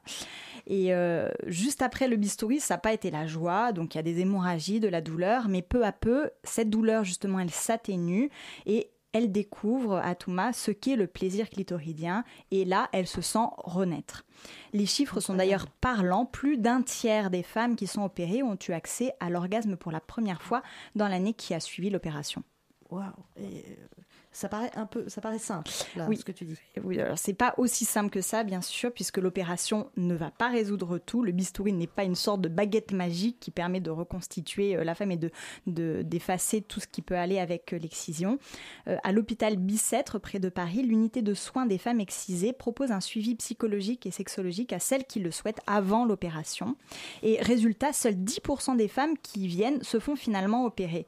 Donc ça montre bien que finalement, il y a avant tout un besoin aussi, enfin avant tout non, il y a aussi un besoin euh, de parler. Voilà, la blessure, elle n'est pas seulement externe, elle est aussi interne. Euh, c'est une, une des femmes de, de cette unité de soins qui me disait devenir femme, c'est se réapproprier son corps et ça ne passe pas seulement par l'opération. Surtout qu'on a vu euh, dans, dans l'émission avant que d'un point de vue fonctionnel, on peut avoir du plaisir sans clitoris apparent puisque la majeure partie de l'organe, elle est euh, sous la peau, voilà, elle n'est pas visible, elle est notamment autour du vagin.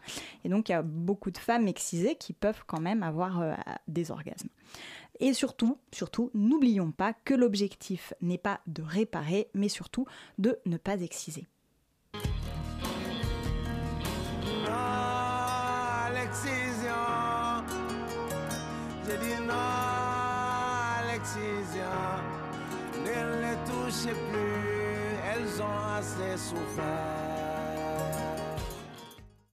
Merci Lorraine. C'est euh, c'est évident que avec le sujet de l'excision, ça met, euh, en, en- en évidence que le clitoris est un, sujet politique et on n'arrive pas à s'en sortir totalement et ni même à bien comprendre quand même pourquoi. Je trouve que c'est, moi je reste un petit peu bloquée sur, euh, la raison de toute cette souffrance, tout de même, j'avoue. Euh, je, je vais reprendre, il n'y a pas de souci. je trouve ça dur. Je voulais les pas chiffres- complètement les casser l'ambiance. que tu annonces, je les trouve 200 millions dans le monde. Enfin, je- Mm. Anyway, euh, au-delà de ça, donc euh, nous sommes euh, évidemment sur Radio Campus et nous parlons de, euh, de- de- du plaisir féminin, vaginal ou clitoridien. Et ben, les deux, on fait ce qu'on veut.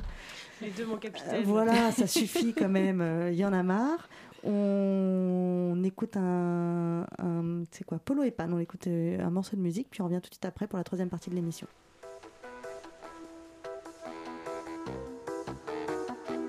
Je me baladais, j'étais perdu Quand je t'ai croisé dès l'inconnu D'un simple regard j'ai deviné Le parfum fragile d'un cœur brisé Si seulement je t'avais dit salut Il me semble qu'on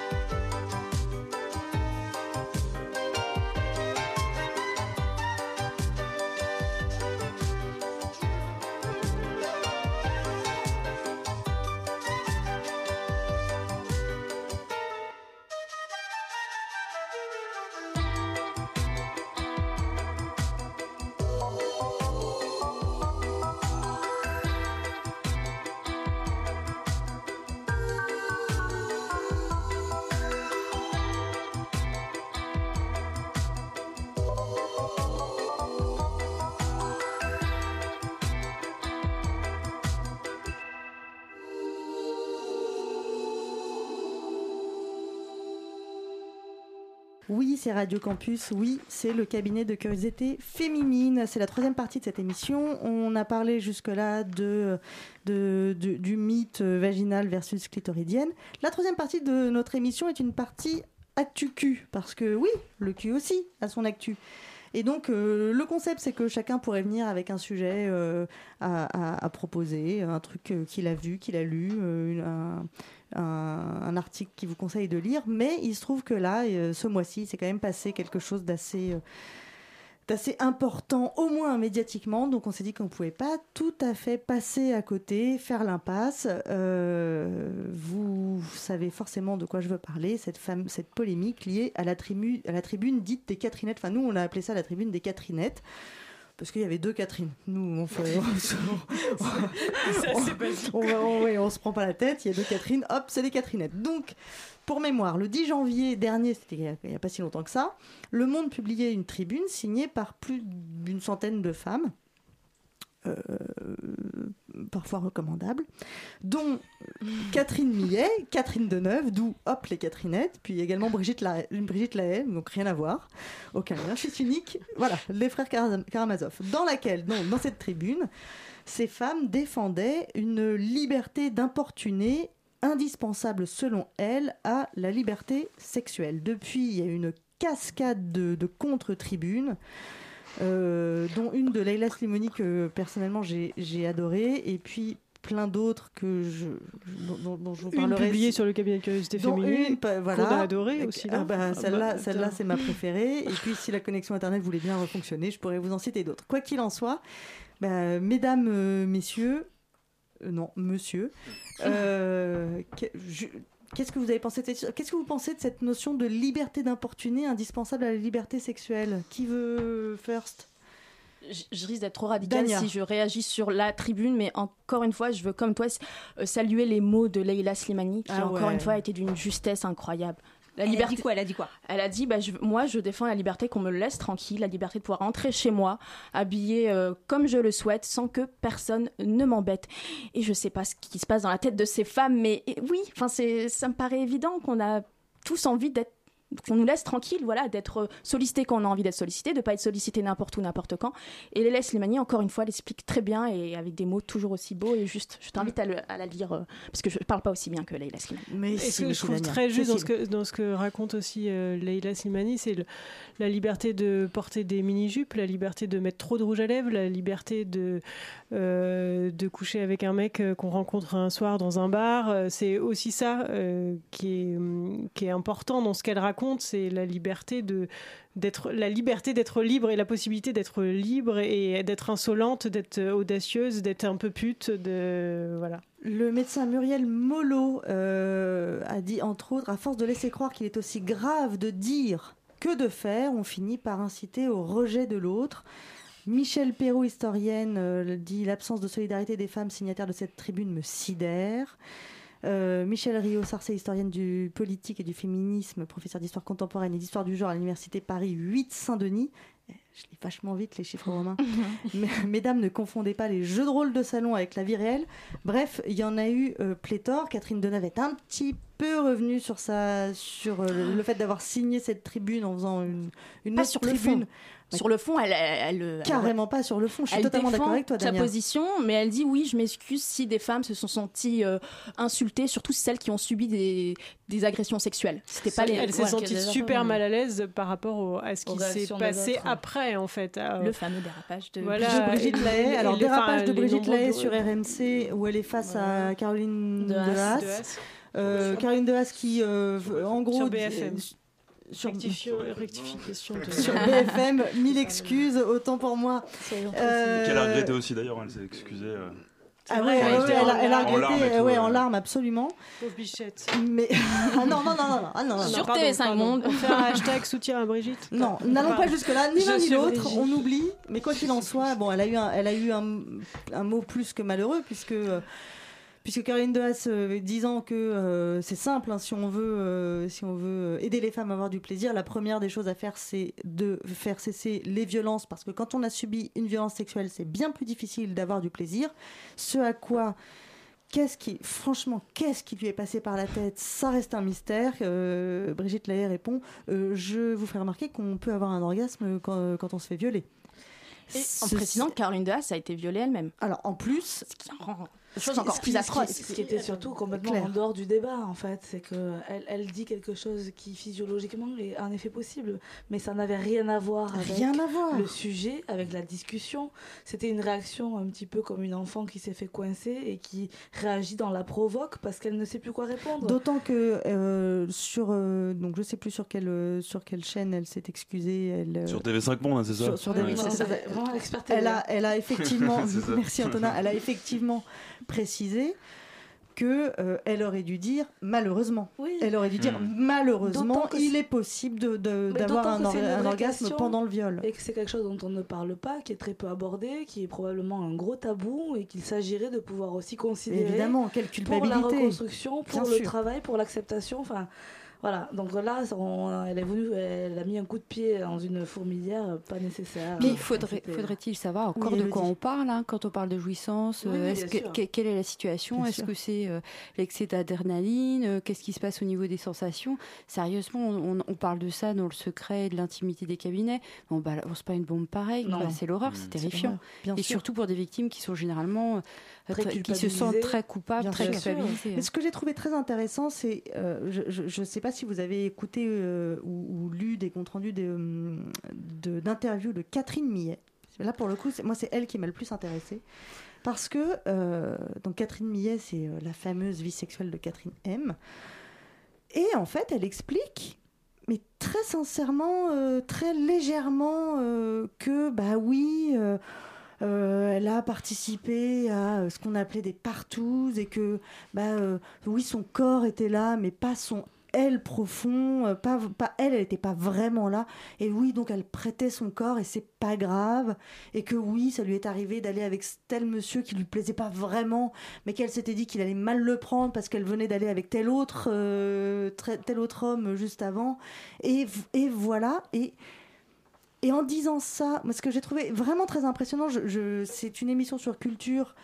Euh, quand, on, quand on mettra en ligne le podcast, euh, je penserai à mettre le lien de cette émission. Et ce que j'ai trouvé vraiment intéressant, c'est que ce qu'elle racontait, elle le racontait comme pour défendre ce qu'était la liberté sexuelle et tout ce que j'entendais, c'était l'inverse de la liberté sexuelle. Moi, j'entendais une femme complètement enfermée dans une, dans une prison de code de, euh, de, de ce, de ce qu'elle croit être la liberté sexuelle. Donc euh, voilà ce qu'on fait quand on est libre sexuellement, mais pas ce qu'on est. Or, il me semble que la liberté, qu'elle soit sexuelle ou autre, est une question d'être et pas une question de faire. Bon, bah voilà. On est d'accord. On est tous d'accord, on ne réagit pas. C'est moi qui ai le dernier mot. Et voilà. Voilà, donc euh, ce sujet est clos. Quoique, euh, Cécile, euh, passons aux, petites actus Q qu'on a, qu'on a glanées ici ou là. Donc, euh, Mais hein, Cécile, dans la continuité de ce, ce dans dont la, on dans vient la de parler. continuité. Let's declare loud and clear this is what I want. This is what I need. This is what I desire. This is how you can help me achieve pleasure. Let's make a revolution of desire. Bah oui, on traverse l'Atlantique parce que pendant qu'en France, on s'écharpait sur le droit ou non à mettre des mains au cul, et ben aux États-Unis avait lieu la Je te ferais deuxième. dire que t'as écrit fesses. Ouais, mais j'ai pas décidé de le dire cul parce qu'il est 23h39. Ok, d'accord. J'ai le droit, non Ok. Aux États-Unis, donc, on avait lieu la deuxième Women's March. Et euh, à cette occasion, vous avez entendu Nathalie Portman qui faisait donc un discours où elle appelle à une révolution du désir. Et je trouve que c'est vraiment l'écho de ce qui est en train de se passer euh, en ce moment.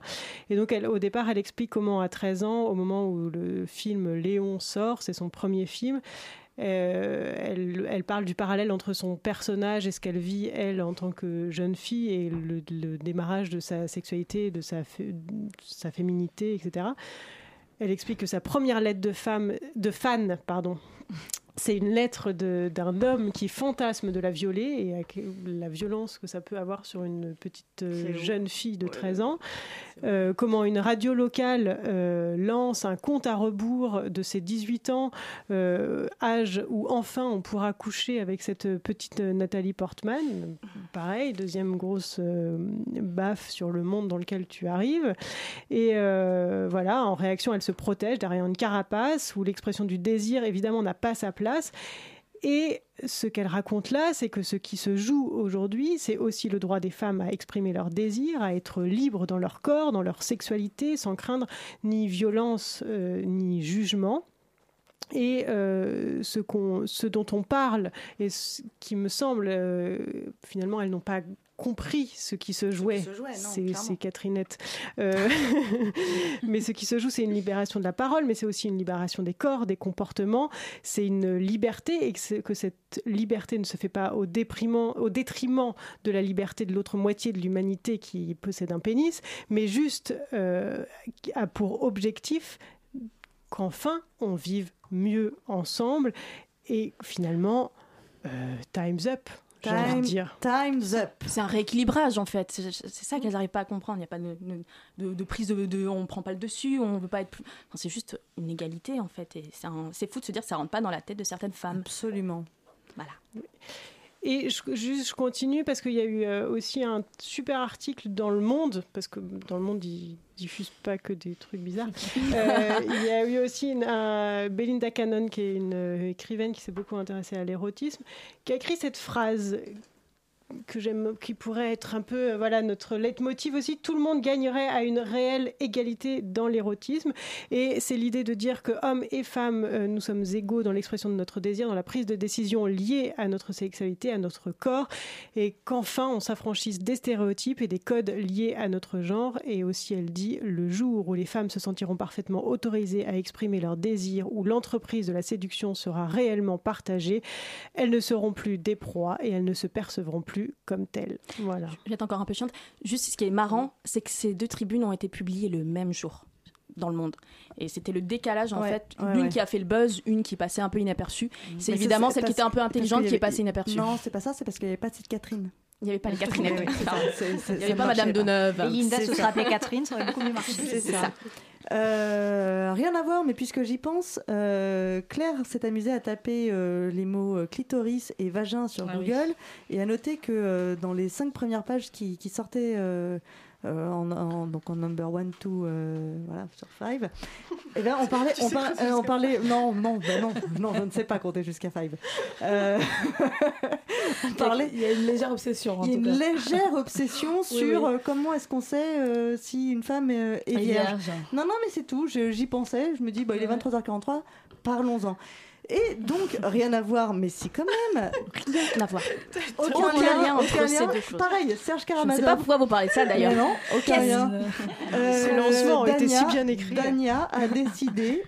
La suite est tout aussi bien écrite. Mythe pour mythe, Dania a décidé de s'attaquer à un autre mythe. Ah oui, sincèrement, les filles, j'adore cette émission parce qu'on va encore démonter ce soir ensemble un mythe totalement, permettez-moi de le dire, totalement débile. Alors, à votre avis, quel mythe? Alors, avant de donner votre avis, je vais vous, faire écouter un petit indice.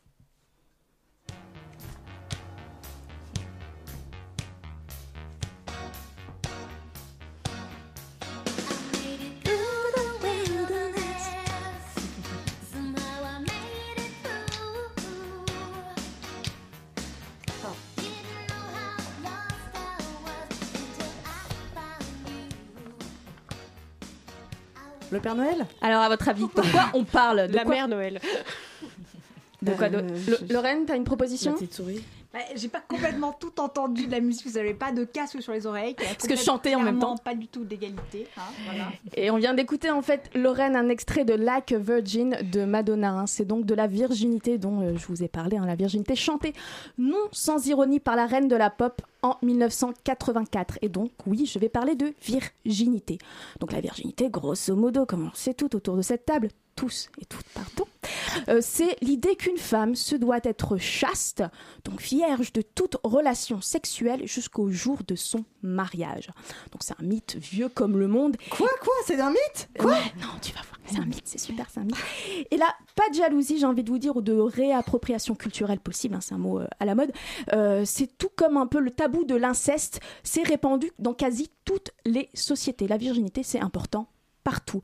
Euh, alors que ce mythe soit une construction sociale issue du patriarcat, bah, j'ai envie de vous dire, on s'en doutait un peu, mais faut l'avouer qu'on croyait tout de même, en tout cas moi, sincèrement, honnêtement, je dois le dire, je pensais que c'était que derrière ça, euh, il y avait un, étayage physiologique avéré, avéré pardon, le tout cristallisé par ce fameux hymen. Vous savez l'hymen, hein, cette très très fine membrane présente dans notre vagin, ce bout de peau euh, qui se déchirerait lors de la première pénétration. Et ben là, patatras, bim bam boum. La spécialisée euh, onomatopée Patatras, bim bam boum. T'en as pas d'autres? Bah, tu m'as pas demandé de réviser avant, alors je t'ai déjà donné les deux que j'avais pour la préparation de ta chronique. quoi. Merci beaucoup Lorraine. Donc là, en fait, la déchirure de l'hymen. Merci Lorraine. Gage, gage de... Je vous assure que c'est sa spécialité dans la vie. hein. Elle, elle le fait très bien, mais là, elle n'était pas inspirée. Je recommence. Donc, comme me l'a dit, euh, me l'a soufflé Lorraine avant cette émission. Patatras, bim bam boum, la déchirure de l'hymen. Gage donc de chasteté, d'honneur, tout ça, tout ça ne serait en fait qu'une vulgaire fake news. Pire encore, une... Pardon. Le, le décor, le décor s'effondre. Claire vient de faire tomber le C'est ça. lampadaire. C'est patatras bim bam C'est patatras bim bam. Vas-y, vas-y, vas-y, continue. Des objets tombent. Alors, ne serait en fait qu'un, euh, je me rappelle plus, qu'une fake news. Merci Lorraine. Pire encore, une On théorie. dirait du Donald Trump. C'est ça, pire encore, une théorie du complot encore euh, du Donald Trump, démontée enfin à l'ère de la post-vérité, si c'est pas ironique. En effet, c'est le pure player américain BuzzFeed qui nous l'a révélé en novembre dernier dans un article intitulé Il est temps de parler calmement de la virginité. La journaliste Flo Perry pulvérise calmement, source scientifique à l'appui, ce mythe. Alors en résumé, dans cet article, on apprend que, petit 1, aucun hymen n'est identique. Petit 2, si l'on saigne ou ressent de la douleur lors du premier rapport, c'est plutôt dû au manque de lubrification et non à une rupture de quelconque bout de peau. Ou parce qu'on a ses règles. Ou parce qu'on a ses règles, comme. euh, le- voilà. Bah, bah bah alors. Ça peut arriver de faire l'amour en ayant ses règles. Bah oui, mais pourquoi ça des fait off. mal Non, si on Ok, saigne. on parlera d'autre Si chose. saigne. Non, non, non, non. Ah oui, si on saigne, ok, autant pour moi. Autant pour elle. Et donc, petit Ça 3, Jo, continue. petit 3, l'hymen se répare tout seul, comme un grand. Comme une queue de lézard. comme une queue de lézard. Merci Lorraine. Ce qui permet au passage à la chercheuse Rose Olsen, citée dans, euh, dans cet article, de défoncer ce qu'on appelle les tests de virginité. Alors je rappelle, hein, les tests de virginité, c'est euh, une pratique qui est viable juridiquement dans de nombreux pays. Encore aujourd'hui, la justice se réfère à ces tests Mais pour qui savoir... consiste en quoi? Ben, en fait, c'est un test fait par un médecin pour savoir si une fille est vierge ou pas. Quoi, il- Pour qu'elle puisse se marier, pour qu'elle puisse... Oui, non, mais d'accord, mais le, le test, il, il, euh, il met un doigt. Euh, C'est une observation qui est faite pour savoir dans quel état est l'hymen, mais en fait, on se rend compte que Ben oui. c'est assez. euh, Une GoPro. Mais- bon, allez, je me tais. C'est la VR. And, euh, j'adore des mots d'anglais, je sais pas pourquoi en fait après. And last but not least, un hymen, en fait, un peu comme nous, ça vieillit, ça rétrécit, euh, ça s'hypertrophie tout à fait naturellement avec le temps. Autrement dit, même les bonnes sœurs ne sont plus tout à fait chastes, passé un certain âge. Voilà. Mère Teresa n'était pas vierge quand elle est décédée. Donc, en résumé du résumé, euh, l'hymen, ce bout de chair déchaînant les passions hein, depuis des millénaires, et ben en fait, il fait sa vie à lui, tranquillement, indépendamment de toute intervention phallique. Et c'est donc à ce moment-là de la soirée, à ce moment-là de la chronique, que je vous propose une minute de silence ou bien un petit temps de recueillement en l'honneur de ce blaireau qui a déboursé la modique somme de 32 000 dollars pour déflorer une étudiante. C'est vrai, il a vraiment fait ça. Celle-ci avait mis en vente sa virginité sur eBay il y a quelques années afin de financer ses études. C'est hyper rentable. C'est hyper, c'est horrible, c'est une cloquerie absolue. Et ensuite, une spéciale dédicace à la justice française également. La justice en 2008 avait annulé la validité d'un mariage pour mensonge sur la virginité. C'est vraiment arrivé. Alors moi, je me rappelle, je n'étais qu'une adolescente à l'époque, mais je me rappelle de ma colère. Moi, j'étais en colère. J'avais, je, je- je sentais, enfin, j'avais un sentiment de trahison parce que j'avais confiance en la justice française et une pensée émue. D'ailleurs, je le suis émue encore pour toutes ces jeunes filles euh, américaines qui portent fièrement leur fameux anneau de virginité hein, dans les campus et les high schools. Donc en fait, un anneau qui ne veut absolument rien dire et une autre pensée pour tous ces couples qui préfèrent passer par derrière puisqu'ils aiment Jésus et Mahomet. Et Ah. enfin, enfin, un gros bisou aussi à tous ces chirurgiens véreux. Même en France, oui, même en France, et moi, ça me, ça met hors de moi. Certains d'entre eux pratiquent ce qu'on appelle l'hyménoplastie, c'est la chirurgie reconstru- reconstructrice de l'hymen. Donc à noter par exemple que le docteur Adel Ouafi, chirurgien esthétique à Paris, la propose dans son catalogue à partir de 900 euros. Cette intervention n'est, Dieu merci, hein, je le précise, pas remboursée par la sécurité sociale. Pour enfin finir cette chronique, hein, je, je la finis sur un vrai, cette fois-ci, sentiment de tristesse et d'injustice qui est encore plus fort euh, face à ces millions de drames, de répudiation, de crimes d'honneur et d'humiliation commis au nom de cette obsession patriarcale qui, en fait, n'avait aucun, aucun fondement. Merci Dania. Donc un mythe s'effondre. Je vois qu'on me propose de vous conseiller une sortie. Donc euh, moi je vous conseille. Le mardi 30 janvier, je m'exécute. hein. Moi je, je, je- je sais que c'est Cécile. Le mardi 30 janvier, on vous conseille d'aller voir le film euh, d'Émilie Jouvet. My Body, My Rules au ciné MK de Seine, une séance à, 22, à 20h et une autre à 22h avec une rencontre avec la réalisatrice. Je suis sûre que c'est super puisque Tout à fait. Allez-y, et en plus on y sera. voilà, et en plus, euh, Cécile y sera. Et moi aussi. Et Claire aussi. C'est l'heure de se dire au revoir. Euh, rejoignez-nous, rejoignez-nous sur le site du CCF www.cabinetdecuriosité.fr. Merci à Radio Campus, merci au FSLR. Merci beaucoup. Merci à vous, les. Merci à vous. Les Vous avez des belles fesses. ateliers, on n'a pas le temps de se dire merci. On fera hors antenne tous les bisous. Euh, les ateliers, nous faisons beaucoup, beaucoup, beaucoup, beaucoup d'ateliers, mais vraiment dépêchez-vous parce qu'ils sont hyper vite complets. On est super content de ça. Merci à tous. On, euh, on a envie d'en faire encore plus. Et quand je vous dis encore plus, ça veut dire qu'on a envie de faire des ateliers gratuits. Et pour faire des ateliers gratuits, on a lancé une campagne Kiss Kiss Bank Bank. Ces ateliers gratuits, gratuits auront vocation à parler de prévention et de se, reconstruire après nota- notamment des violences sexuelles. Donc allez-y vite, on a jusqu'au 16 février, on a vraiment, vraiment besoin de vous. Merci encore à tous, on se retrouve nous euh, pour l'émission du CCF, du cabinet de curiosité féminine en mars, mais pas d'inquiétude, on sera là pour l'émission des faits salaires en février. On se quitte comme euh, d'habitude, si vous nous découvrez, vous ne le savez pas, mais on a toujours fait comme ça, on se quitte avec la lecture qui fait du bien. euh, de Cécile, c'est en partenariat avec le Verrou, le site de podcast de littérature érotique que nous vous recommandons. Et euh, si vous vous demandez pourquoi Cécile euh, vous propose ça, c'est normal, parce que par ailleurs, elle a une compagnie qui s'appelle Drôle de, Drôle de rêve, et elle fait des spectacles euh, de littérature érotique. Allez sur le site de Drôle de rêve et euh, offrez-vous un spectacle chez vous, ou allez la voir quand elle joue pas loin de chez vous. C'est un véritable plaisir. On se quitte avec le roman de Violette, d'une célébrité masquée qui a été démasquée depuis, puisqu'on sait que c'est la marquise Manoury d'Ectot. Ça date de 1882. Salut à tous.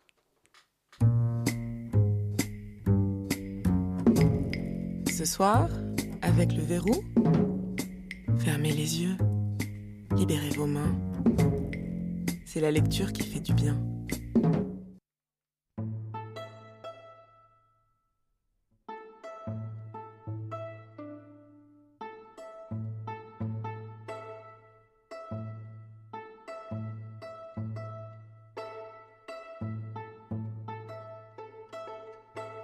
Bien comme cela? demanda Odette avec un charmant mouvement des fesses qui acheva de lui faire perdre son assiette. Oui, je crois, répondit Violette. Là, maintenant, fais ma raie. Écarte-moi le poil des deux côtés. Je suivis à la lettre les instructions qui étaient données à ma petite amie. Est-ce là? demanda Violette. Oui. Et maintenant, la bouche. Et si tu ne me fais pas jouir, je t'étrangle. J'avais appliqué ma bouche à l'endroit indiqué, et je n'avais pas eu de peine à rencontrer l'objet que dans sa maladresse feinte, Violette était accusée de ne pas trouver. La chose était d'autant plus facile qu'il était, comme je l'avais prévu, plus allongé chez la comtesse que chez les femmes ordinaires. On eût dit le bouton d'un sein vierge raidi par la succion. Je commençai par le prendre et le rouler doucement entre mes lèvres. La comtesse poussa un soupir de sensualité. Oh, dit-elle, c'est cela. Si tu continues, je crois, je crois que tu ne me devras plus rien.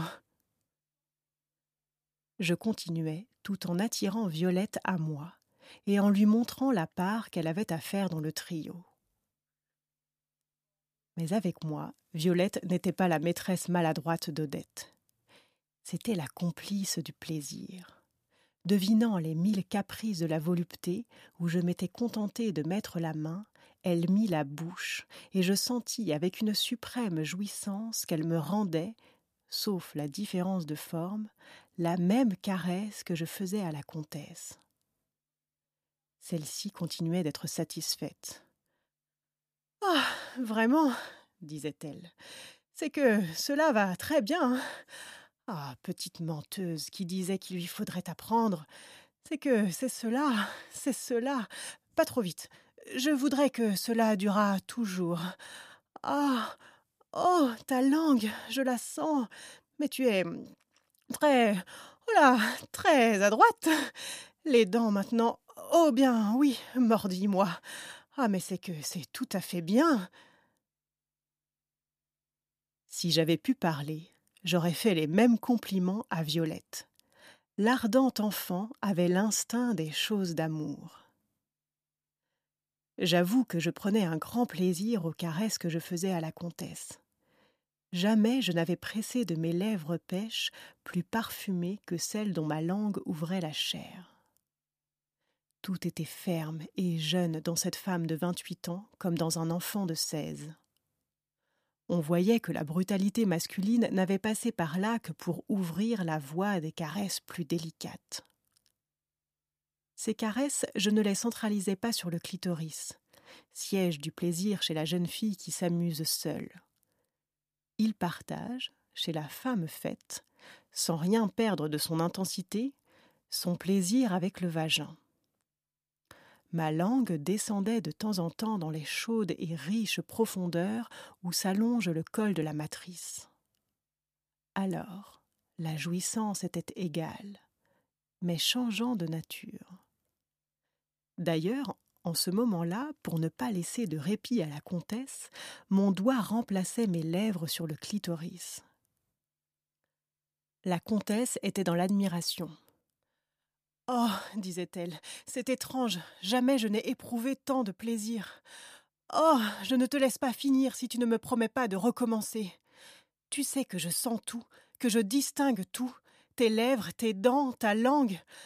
Oh, si tu continues ainsi, je ne pourrai plus me retenir, je n'en aurai plus la force.